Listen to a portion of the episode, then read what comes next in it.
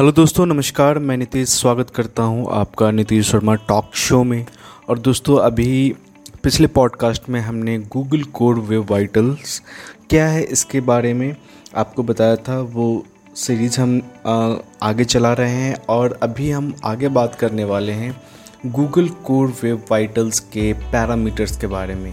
तो आइए चलते हैं, अपने पॉडकास्ट को शुरू करते हैं। दोस्तों कोर वेब वाइटल्स के तीन पैरामीटर हैं। L C P F I D और सी एल एस और चलिए अब इसको हम थोड़ा ध्यान से समझते हैं। पहला है L C P L C P को हम लार्जेस्ट कंटेंटफुल पेंट के नाम से जानते हैं। यह एक्चुअली में आपकी वेबसाइट के एवब द फोल्ड एरिया में लार्जेस्ट एलिमेंट, कितनी समय में विजुअल हो रहा है, उसको दर्शाता है। साधारण शब्दों में कहा जाए तो वेबसाइट के लिंक पर क्लिक करने के बाद व्यू पोर्ट में लार्जेस्ट एलिमेंट कितने समय में अपियर होता है?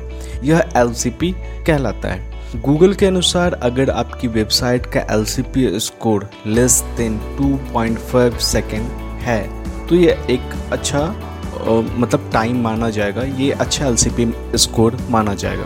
2.5 से 4.5 सेकेंड के बीच अगर आपका एलसीपी स्कोर है तो वाकई आपकी वेबसाइट को थोड़ा सा इम्प्रूव करने की ज़रूरत है और 4.5 सेकेंड के बाद का स्कोर ये बताता है कि आपकी साइट काफ़ी पुअर है। इसके बाद है F I D F I D का फुल फॉर्म है फ़र्स्ट इनपुट डिले ये वो समय दर्शाता है जब यूज़र आपकी वेबसाइट से फ़र्स्ट इंट्रैक्ट करता है। साधारण शब्दों में यूज़र जब आपकी वेबसाइट के लिंक पर क्लिक करता है और आपकी वेबसाइट का पहला एलिमेंट कितने समय में विजुअल होता है, वो एफआईडी कहलाता है।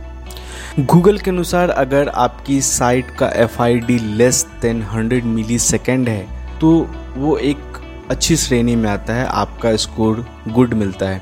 अगर 100 से 300 मिली के बीच में है तो आपको इम्प्रूवमेंट करने की ज़रूरत है, और अगर 300 मिली से ज़्यादा है तो वाकई आपका एफ़ आई डी पूरे कैटेगरी में आता है। आगे जो पैरामीटर है वो है C L S C L S का फुल फॉर्म है कम्युलेटिव लेआउट शिफ्ट इसका मतलब होता है जब आपकी वेबसाइट पर कोई क्लिक करता है तो आपकी वेबसाइट के लेआउट में कितना शिफ्ट होता है। गूगल के अनुसार अगर आपकी वेबसाइट का लेआउट 0.1 तक शिफ्ट होता है तो ये एक अच्छी श्रेणी में है। अगर 0.1 से 0.25 तक आपकी वेबसाइट के एलिमेंट शिफ्ट होते हैं तो वाकई आपको इम्प्रूवमेंट की ज़रूरत है।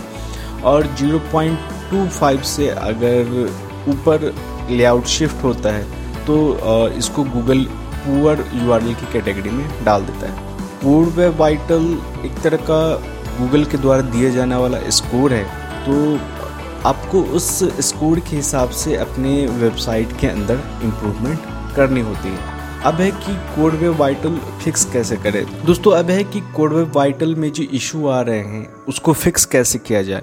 तो कंप्लीट प्रोसेस को पॉडकास्ट में बताना संभव नहीं है। इसलिए मैं इसके डिस्क्रिप्शन में, पॉडकास्ट के डिस्क्रिप्शन में अपने ब्लॉग पोस्ट के लिंक पेस्ट कर देता हूँ, जहाँ जाके आप उसको देख सकते हैं, पढ़ सकते हैं। वहाँ मैंने वाकई काफ़ी ब्रीफ में काफ़ी डिटेल में ये जानकारी दी है। अब है कि थोड़ा आपको ये समझना होगा कि आपके कोड वे वाइटल्स में एरर्स या जो भी इशू है, वो आते क्यों हैं या उनको आप किस तरीके से फिक्स कर सकते हैं? तो आपको सबसे पहले ये रीज़न समझना होगा कि यह इशू किस वजह से आ रहा है, या जो एरर आपको शो हो रहा है आपके सर्च कंसोल में, वो किस वजह से हो रहा है। इसके लिए दोस्तों आप गूगल सर्च में जाकर कोड वेब रिपोर्ट को चेक कर सकते हैं और इस रीजन को समझने की कोशिश कर सकते हैं। मुख्य रूप से जो रीजन है L C P F I D और सी एस के ही वजह से आता है। इन सभी को इम्प्रूवमेंट करने की ज़रूरत होती है और जो उनके पैरामीटर्स हैं, उनको फुलफ़िल करना होता है। जैसे कि आपको अपनी इमेज अच्छे से ऑप्टिमाइज करनी होती है। इसके बाद जो जो सर्वर है या जो भी सी एस एस फ़ाइल है, जो भी जावा स्क्रिप्ट है, उसको अच्छे से लोड होने देने होता है। उन फाइल्स को कंबाइन करना होता है। जो रेंडर ब्लॉकिंग रिसोर्स है, उसको हटाना होता है। जावा स्क्रिप्ट और सी एस एस को जितना कोशिश हो सके आपको मिनीफाई करना चाहिए। तो ये सारे कई सारे फैक्टर हैं, जैसे इसमें है कि आप सही फॉन्ट का इस्तेमाल करें, क्योंकि वो भी रेंडर होने में काफ़ी समय लेता है। तो अगर ये सारे इशूज़ को आप रिजॉल्व करते हैं तो मोस्टली चांसेज हैं कि गूगल आपके पेज को, आपके पेज एक्सपीरियंस को अच्छा स्कोर देगा। हालाँकि इन सभी पे मैं एक सेपरेट पॉडकास्ट बनाने का सोच रहा हूँ कि जो भी कोरवे वाइटल्स के पैरामीटर्स हैं उसमें जो एरर शो होते हैं, वो किस वजह से होते हैं और उसको कैसे फिक्स किया जा सकता है, इसके ऊपर मैं अगले पॉडकास्ट में आपसे बात करूँगा। तो दोस्तों, आज के लिए इस पॉडकास्ट में इतना ही। उम्मीद है कि आप समझ गए होंगे कि कोरवे वाइटल्स के जो भी पैरामीटर्स हैं उनका क्या काम है और वे किस तरीके का स्कोर देते हैं और किस परफॉर्मेंस के बेस पे स्कोर देते हैं। तो ये सभी आपने इस पॉडकास्ट में जान लिया। तो मिलते हैं नेक्स्ट पॉडकास्ट में। धन्यवाद।